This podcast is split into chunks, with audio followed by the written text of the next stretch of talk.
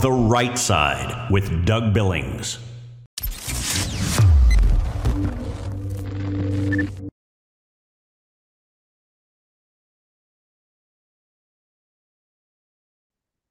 Hi, everybody. Welcome to the set of The Right Side. I'm Doug Billings. Hey, uh, President Trump is the leader of the Republican Party, folks.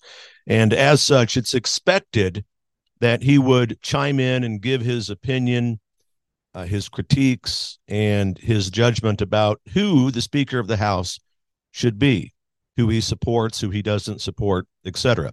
It's normal. It's, every president has done that. Every leader of the political party system in America has done that. And that support can be based on multiple factors whether or not the candidate supported President Trump in his run for the presidency, whether or not said candidates are true American conservatives, whether or not said candidates are true Make America Great Again candidates, and so forth and so on.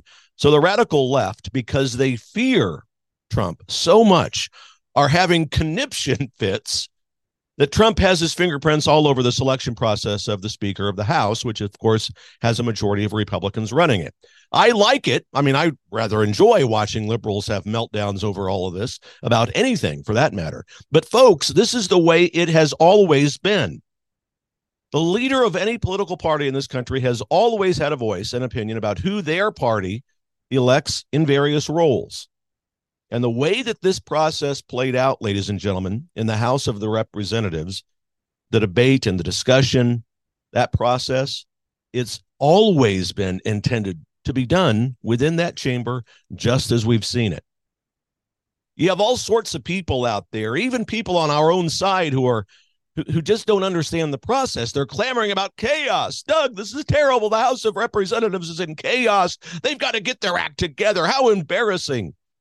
And now that we can look back with the advantage of some degree of hindsight, ladies and gentlemen, I want to gently remind those people on the conservative side, especially, that all is well. All is well, folks.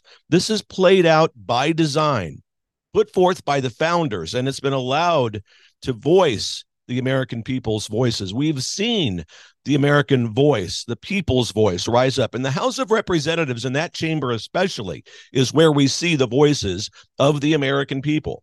And to the untrained eye, it can look chaotic and it can look crazy, but it's not. There's a purpose and the reason behind the passion and the debate that you see.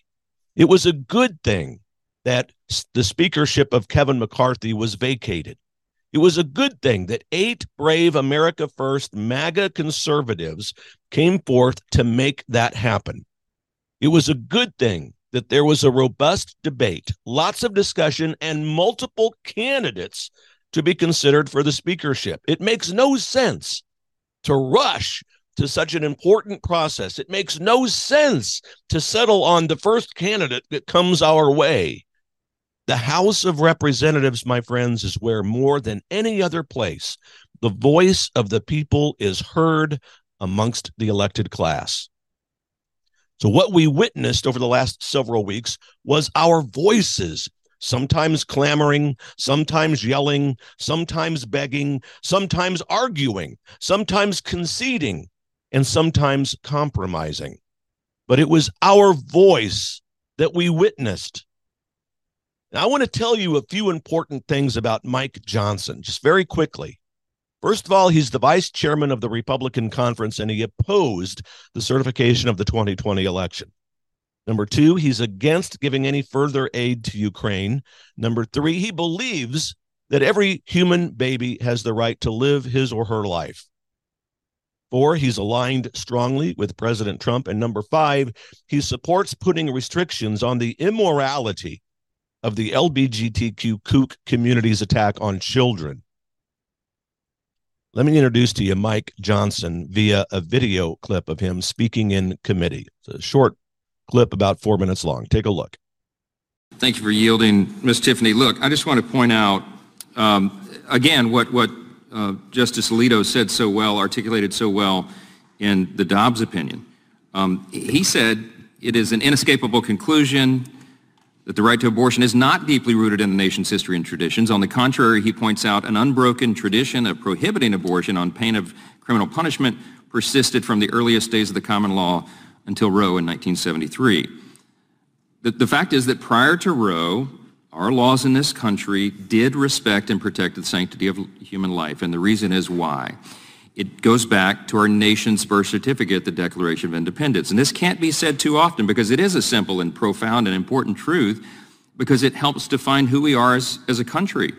In our nation's birth certificate, the famous language in the second paragraph is that we hold these truths to be self-evident. It's a self-evident truth that all men are created equal, not born equal, but created equal by God, by our Creator, and that He is the one that gives us our inalienable rights, and among these, the rights to life, obviously uh, liberty and the pursuit of happiness, life is listed first. Listen, the founders, the, the ones who put this country together, recognize that life was sacred because it is given to us by our Creator, by God. And they, they recognize that we are indeed made in that Creator's image. We're made in God's image. And because of that, every single human person has inestimable dignity and value. And your value is not related in any way to the color of your skin or where you went to school, what zip code you live in, what you do for a living, how good looking you are. None of that is relevant.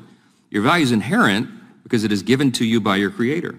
He's the one that gives us our rights.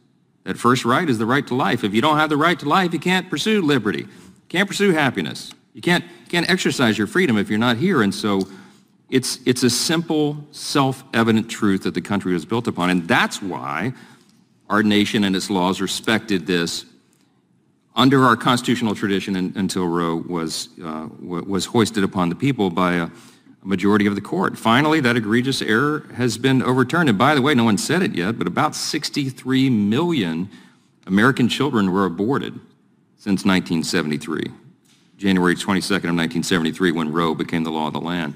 It's a profound tragedy. It has impacts on all aspects of public policy and everything about our culture and and all that we know. I mean, we have an aging population here. We don't have able-bodied workers, enough of them in, in the economy to support our you know, our, our, uh, our programs, Social Security and Medicare, for example, they're, they're all scheduled to go bankrupt in less than 10 years, some of them. Why? Because we don't have enough people paying into the system to support those programs. And why is that? Because 63 million of them were aborted. They're not here.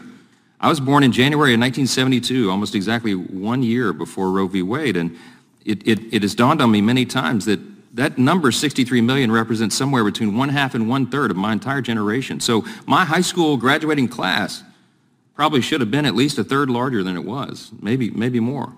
But my colleagues weren't there, my friends weren't there, my classmates weren't there.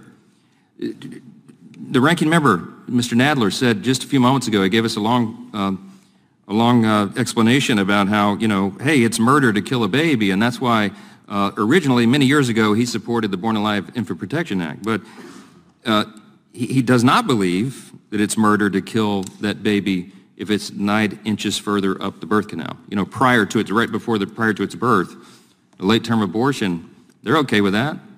I mean, almost every Democrat in the House currently voted for those kinds of policies to allow uh, for abortion on demand up until the moment of birth. You have to not let that fact escape you. You have to look at the record of what has been voted on in this House in the last couple of years and recognize that they're on record. So as Mr. Roy, my good friend, said earlier, it is really simple. At the end of the day, we'll, we'll, we'll, have a, we'll haggle about the rules here. We'll haggle about nuances in, in language in, in, in these uh, policies, et cetera. But at the end of the day, there's an inescapable conclusion. One side in this country supports and defends and respects and wants to protect the sanctity of human life and the other side simply doesn't. and um, that is something that is hard to get over. So rest assured, ladies and gentlemen, that we've seen a brilliant system of debate, discussion, passion, compromise, and nomination. And we've seen it work just as intended by our founders. We've seen it work and the result that we have now is that a true American conservative and Make America Great Again nominee for the United States Speaker of the House has risen through that process. It's not chaos. It's not discombobulation. It's not embarrassing. It's exactly how it should be. Believe it, ladies and gentlemen, for the Republic. Cheers.